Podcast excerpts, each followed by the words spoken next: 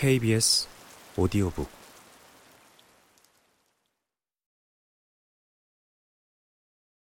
무슨 생각을 하고 있어, 아드리아나? 이자우라가 물었다. 아드리아나는 빙긋 웃으며 어깨를 으쓱했다. 뭐, 그냥 멍청한 생각. 오늘 별로 안 좋았어? 딱히 그렇진 않아. 항상 똑같지 뭐. 송장을 받고 금액을 지불하고 다른 사람의 돈을 장부에 기록하고. 두 사람은 함께 웃음을 터뜨렸다. 아멜리아 이모가 계산을 마치고 이렇게 물었다. 봉급을 올려준다는 얘기는 없어? 아드리아나는 다시 어깨를 으쓱했다. 그녀는 이런 질문이 무척 싫었다. 마치 자신이 돈을 충분히 벌지 못한다고 말하는 것 같아서 화가 났다. 그래서 날카로운 목소리로 말했다.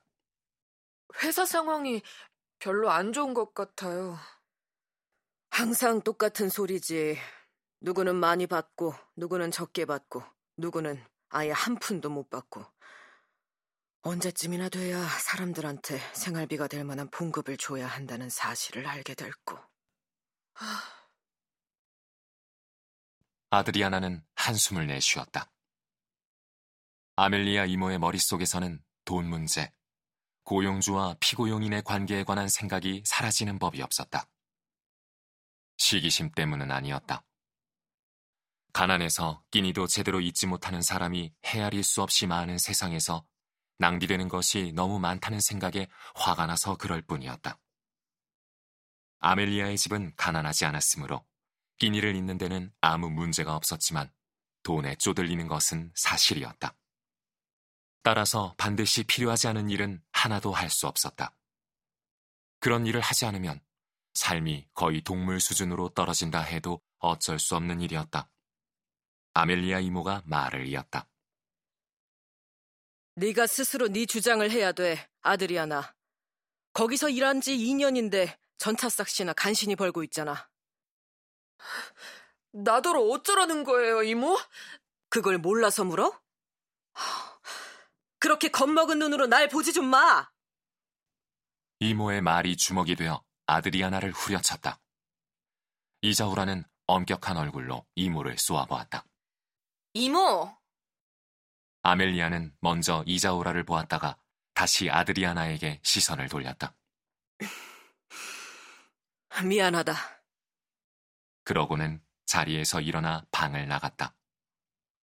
아드리아나도 일어났지만 어머니가 딸을 다시 앉혔다. 신경 쓰지 마라. 이모가 장보기를 하다 보니 그러는 거야. 어떻게든 적자가 나지 않게 하려고 애를 써야 하니까. 그래도 적자가 날 때가 많거든. 너희 둘 다 일을 해서 돈을 벌고 있지만 이모는 온갖 걱정을 하는 입장이잖니. 가엾게도. 이모가 얼마나 걱정이 많은지 아는 사람은 나밖에 없을 거다. 아멜리아 이모가 문간에 나타났다. 기분이 좋지 않은 듯 했지만 목소리는 조금 전과 똑같이 무뚝뚝했다. 아니, 자신이 얼마나 화가 났는지 드러내지 않으려고 일부러 무뚝뚝하게 구는 것 같기도 했다. 누구 커피 마실 사람? 행복하던 옛날이 생각났다. 커피라니. 그래, 안 될 것 없죠. 아멜리아 이모. 여기 우리랑 같이 앉아요. 그래요. 얼굴은 돌덩이 같지만 심장은 밀랍 같은 분. 커피 한 잔을 마시고 내일 계산을 다시 하면 돼요. 새로운 비법을 개발해서 지출을 없애버려요. 아예 이 커피도 없애버려요. 이 커피는 아무 쓸모가 없으니까. 저녁 일과가 다시 시작되었다. 조금 전보다 더 느리고 더 조용하게. 나이를 먹은 두 여자와 이미 청춘의 등을 돌린 두 여자. 그들은 과거를 기억하고 현재를 살면서 미래를 두려워했다. 자정 무렵 잠기운이 스며들었다. 다들 몇 번 하품을 한 뒤 칸디다가 말을 꺼냈다. 이런 얘기를 먼저 꺼내는 사람은 항상 칸디다였다. 그만 잘까? 그들이 일어서자 의자가 바닥을 긁는 소리가 났다. 여느 때처럼 아드리아나는 다른 사람들이 먼저 잠자리에 들 준비를 할 수 있게 뒤에 남았다. 그러고는 바느질감을 치운 뒤 침실로 들어갔다. 이자우라는 소설을 읽고 있었다. 아드리아나는 가방에서 열쇠고리를 꺼내 서랍을 열었다. 그리고 더 작은 열쇠로 상자를 열어 두툼한 연습장을 꺼냈다. 이자우라가 책 표지 너머로 그녀를 바라보며 빙긋 웃었다. 아, 일기장. 내가 언젠가 그 일기장을 읽고 말 거야. 안 돼! 그러지 마! 아드리아나가 성난 목소리로 대답했다. 왜 나한테 화를 내고 그래? 가끔은 그냥 이걸 보여주면 네가 입을 다물까 싶어. 나 때문에 짜증나? 그건 아니지만 생각하는 걸 다 말로 하지 좀 말아줘. 네가 왜 그런 말을 하는지 정말 모르겠어. 너무 무례하잖아. 나도 사생활을 누릴 권리가 있다고.